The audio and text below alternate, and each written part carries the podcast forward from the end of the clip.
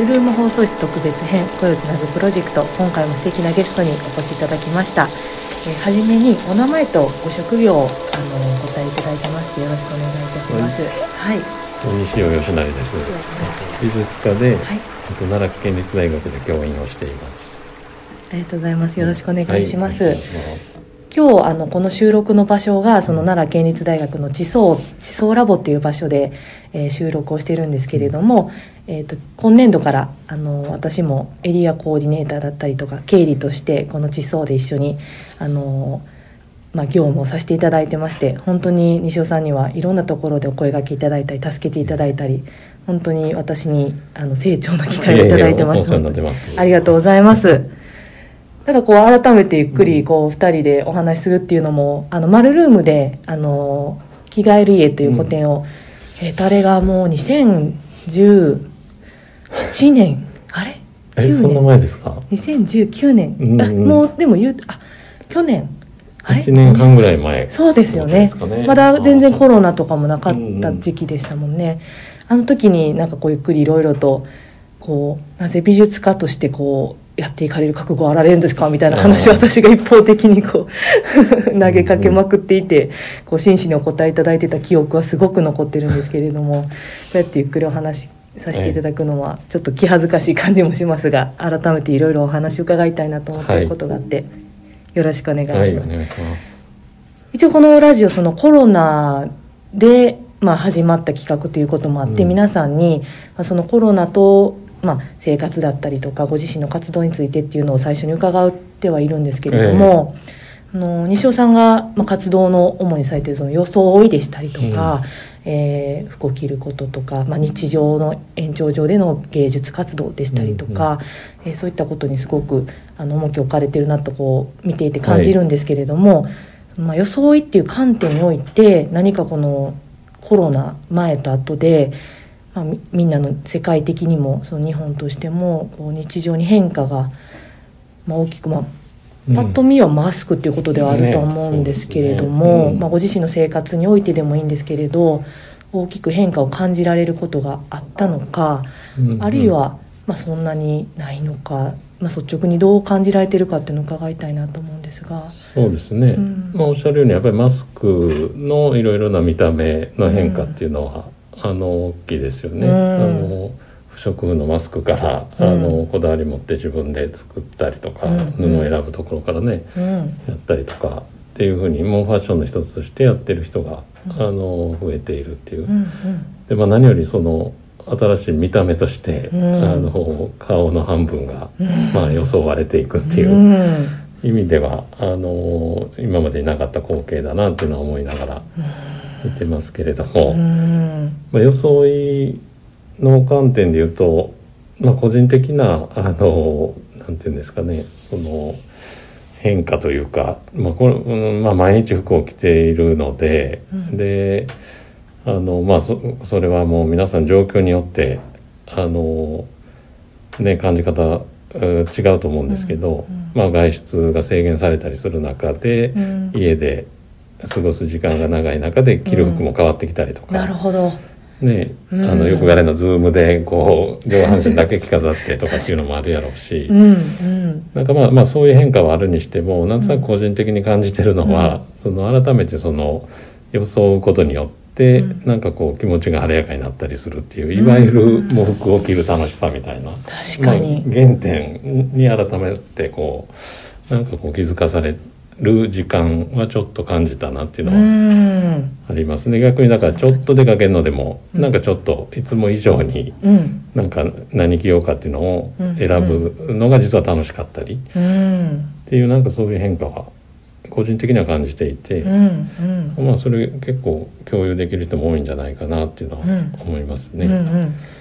すごいその、お話聞いて確かにと思いました。こうふあんまり外出の機会が減ってこう家でだらけた格好する日が多い分出る時はぐらいは楽しくちょっとアクセサリーつけたりとかみたいな、楽しみを見出したいみたいなのはすごく確かにありますね。そうですよね、うん、でなんかそのコロナ禍の中で、まあ、いろんなイベントアート系のイベントがこう制限される中であのいつ頃やったかな夏から秋にかけてやったかな。あの浜松の方でワークショップをさせてもらった時に、うん、その今だからこそできるワークショップっていうので、まあ、まさにその装いと生活でコロナでどんな変化があるかなというのを考えた時に、やっぱりこういろんなあの、えー、晴れの場というか、うん、あのが制限されて、まあ発表会とか、まあ、卒業式から始まったんかな、ね、あのコロナでいうと、でそこから入学式も制限されたり、まあ、いろんなこう本来であればその時々の,、あのイベントに合わせて来てたかもしれない晴れ着みたいなもの、まあ別にそれに限らず個人的なデートであるとか、なんかこう、まあ、親戚の結婚式とかね、なんかそういう場で着ていく服みたいなものがあの活躍の場がなくなってるんじゃないかっていうのに着目して、うん、なんか晴れ着のためのセレモニーっていうワークショップをして、うん、あのもう着飾って集まることだけを目的にしたワークショップっていうのをしたんですけど、うん、やっぱなんかまあそれやるとやっぱいろんなその参加者それぞれのあの意味での晴れ着というか面白そうですね。そうそう。えー。なんかあの逆に美術系の人でもこうバリバリ制作するためのつなぎみたいなものをそれが自分の晴れ着だと、うん、ああなるほど。改めてなんていうかその服とそれぞれのあの人の日常っていうののつながりの強さとか、うんうんうん、っていうのを逆に感じるイベントだったなって思って。うん。なるほど。そのコロナによってやっぱり自分の生活だったりこれまでのまあ働き方とかいろいろあるんですけどそれを見返す機会になったみたいな方結構多いからそういう意味でも日常の中の大きな要素の装いっていうものに対してもこう改めて考えるきっかけっていうのはすごく大きく一人一人があったってことですよね。うん、そう思いますね、うん、なるほど。じゃあそうやって、まあ、コロナ前とやっぱりコロナ後で、えーと、西尾さんの制作だったりとかワークショップだったり活動への向き合い方とかこう観点とか考えるその、まあ、ポイントは多分ずっと軸として変わってらっしゃらないと思うんですけれども、うん、そのワークショップにやっぱりコロナの影響のことが意識で出てきたりとか何かやっぱ変化っていうのはあられましたか？そうですね、うん、えっ、ー、とまあえっ、ー、と自分のアート活動のスタイルとしてはやっぱり人がこう集まって一緒に作っていたりとか、うん、あのまあ、あるいは個人的にこう服を交換するみたいなプロジェクトやったりとかもしてたので、そうね、まあ、そういう意味ではなかなかコロナの環境の中では難しいあのプロジェクトなんですけどなんかあの、まあ、だからこそそのやってきたことの、うん、なんていうか、うんうん、重要性というか、うんうんうん、愛おしさみたいな、うんうん、あのものをあの感じながら、うん、あのまあ、またそれがいつかできる日をこうなんか、まあ、楽しみというかしてるっていうのはあるんですけど、ね、なんかでも制作っていう意味で言うとやっぱり奈良にこう拠点を移したりとかあえてこうアートの文脈の中で装いという日常的なものを使ったりっていうそのことをしてきたっていうことのなんていうか今一貫性とおっしゃっていただきましたけど、うん、そういうところに関してはコロナであろうがなかろうが、うん、あの別に自分がねやりたいことっていうのはぶれないなっていうのは思っているんですけど、うんうん、なんかますますそのアートワールドとかっていうところからいい意味で距離を置く時間にもなってるなっていうのは感じてて。なるほど、なるほど。うんうんうん、ね、そういう意味で自分が手を動かして本当にじゃあ何をやりたいのかっていうのが割とあの明確にできるような時間だなっていう、うんうん、なんか今までやっぱりどこで発表したとかなんか実績が大事だったり、うん、まあ、アーティストとしてね活動それこそサバイブしていくには、そういう実績とか、まあ、コネクションというか、そういうの大事だったんですけど、まあ、それが全てじゃないしとか思いながら奈良に拠点を移したりもしてたんで、まあ、そういう意味であのちょっと自分の中では なんかまあまあ分かりやすく言えばそういう、うん、目立ったこととか派手なこととか、うんうん、なんかこう有名性とか、まあ、そういうことだけじゃなくて、うんうんうん、本当にもっと人々のこう生活に寄り添うような、うん、まあ装いのデザインだったり、そういう提供とかアクションみたいなものがなんかもっとリアリティ持ってできるんじゃないかなっていうのは感じてるところですね。いやそういった西尾さんの姿勢を一奈良県民として本当にもう奈良の東大といいますか本当にありがたいなとしかいつも思わないんですけれどもでもやっぱそういうふうに至られるにはすごい葛藤だったりとかやっぱりこうまだまだ日本のアートシーンは東京が、と奈良だと圧倒的に見れるものが違ったりとかっていうようなことも以前お話もさせていただいたりしてるんですけど確かにそのまあ美術だけに限らず人の生活とか働き方ももう東京だけじゃなくオンラインででも何でもできるようになってきてるしっていうようなふうに変わってきたっていう中ではその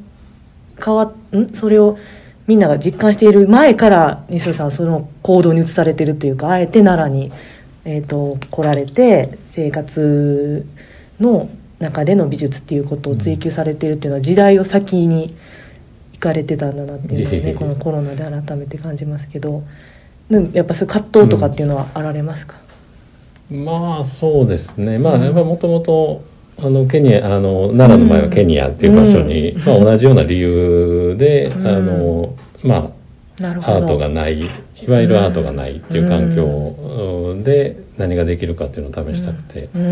やってきてたっていう背景があってのなるほど。あの奈良っていう選択だったので、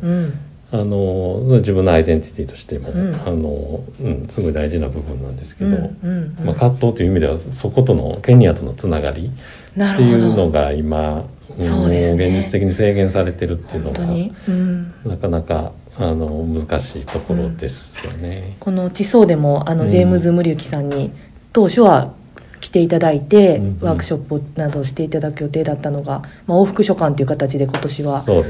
実施するになりましたけれど、ね、今年その今年度もしコロナになってなかったらどこか海外に行かれるご予定とかもあられた、そうなんです。その、うん、ケニア関係でいうと、うん、ジェームス以外に2つプロジェクトがあって、うん、1つは向こうケニアで展覧会やるっていうのと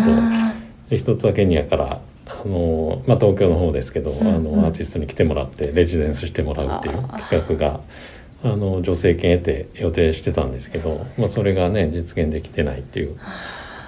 いうところで、あのなかなかそれのまあねねこえズームとかいろんな手法でつながる方法はもちろんありますけど、うん、実際行ったり来てもらったりするのには全く変えられないのでそうですよね、うん、全然解決できてないなと思ってますね。そうですね。いくらオンラインが充実したとやっぱり物質的な移動だったり人の移動っていうのはどうしてもね、できない部分